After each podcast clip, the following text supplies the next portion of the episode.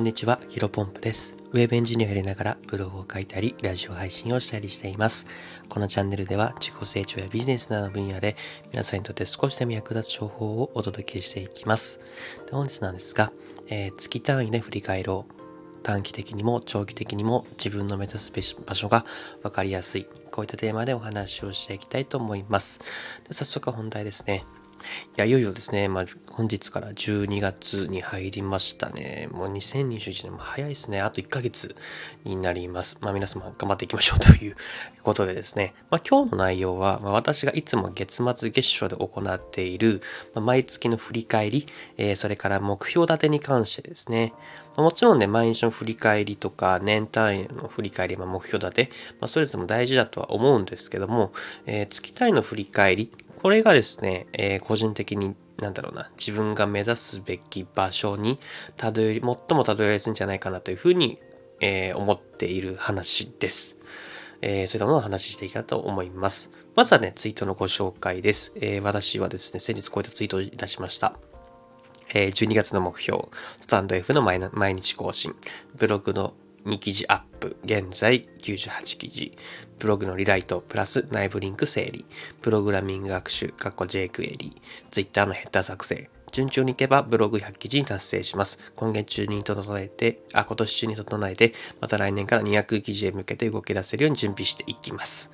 えー今読み上げたのはですね、まあ、新しい月の目標ツイートになります。えーまあ、このツイートのセットでですね、えーと、先月の目標ツイートをリツイートするような、引用リツイートするような形でですね、まあ、振り返りツイートっていうのもしています。まあ、詳細は、もしね、気になる方はね、えーと、僕のツイッター見ていただければというふうに思うんですけど、大体僕いつも月末、月初、えー、30、31日か、1、1日、2日ぐらいで、このツイートをやっているような形になりますね。あの、もちろんね、他にも本日の積み上げっていう感じで毎日、えーこれとこれとこれやるっていう、えー毎日毎日ツイートしているっていうのもありますし、えー人生3年スパンというところで、あの、以前もお話ししたんですけど、まあ、毎年の目標、3年かな直近3年の目標っていうのも掲げているツイートはしてはいます。まあ、ただですね、その中でも月ごとの目標っていうのが僕一番大切だなというふうに思っています。どういうことかというとですね、もう本当にこれ単純に僕の意見なんですけど、本当に僕の意見なんですけど、日ごとだと、まあ、毎日毎日の日ごとだとちょっと細かすぎる。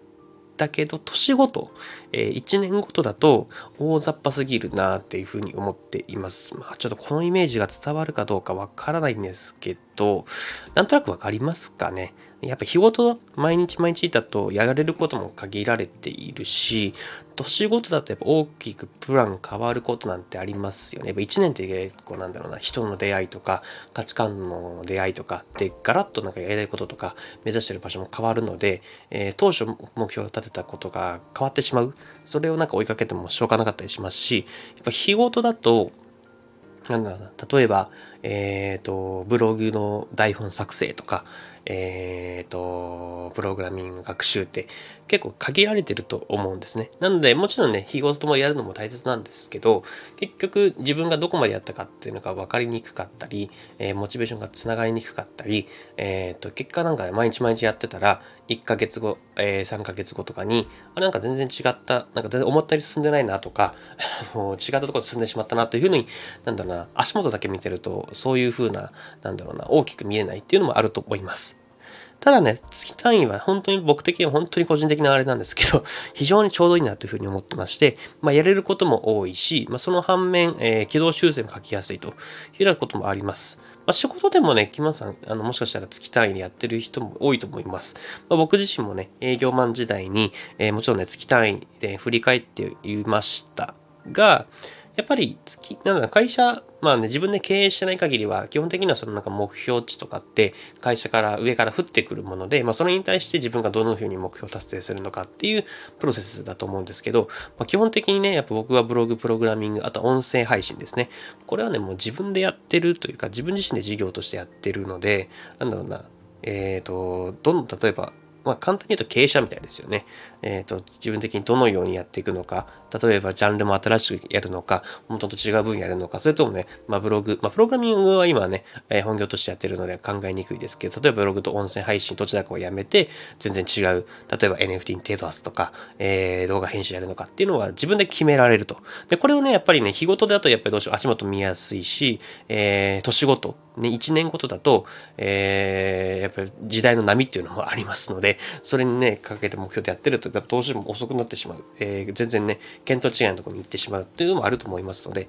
やっぱり、ね、突き立てえー、月単位えの目振り返りと目標立てが生きることっていうのがやっぱ多々あるなというふうに感じています。例えばの例で言うと、僕は例えばブログ、えー、月単位でと、さっきも先ほどのね、ツイートもありましたけど、ブログだったら月何記事書こうとか、何部にどういうふうに流れて書こうっていうふうに、えー、落とし込むことができますし、まあ、プログラミング、例えば今月は JavaScript と jQuery の勉強をこの月でやっていこうと、えー、こういうふうに落とし込むこともできます。あとはね、音声配信。まあ、基本的に音声配信は僕今、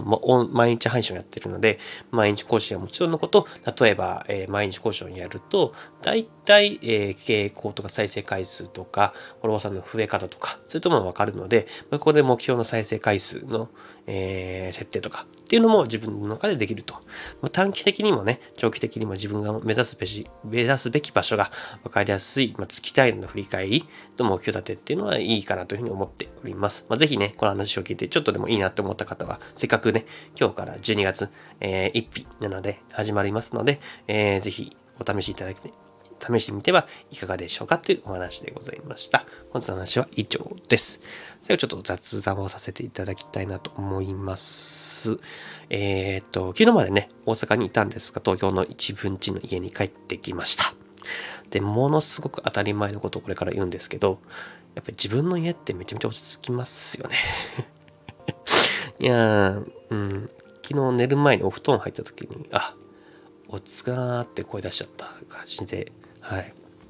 まあ、ただ、ね、もちろんね、あの、普段訪れない場所に行くとたくさんの刺激もあって、まあ、やっぱり旅もいいなっていうふうにも思いますね。あまあ、たまにやっぱね、毎日毎日同じ家にいると、なんだろうな、変に、なんだ慣れてしまって、慣れてしまってっていうかちょっと表現があれかもしれませんけども、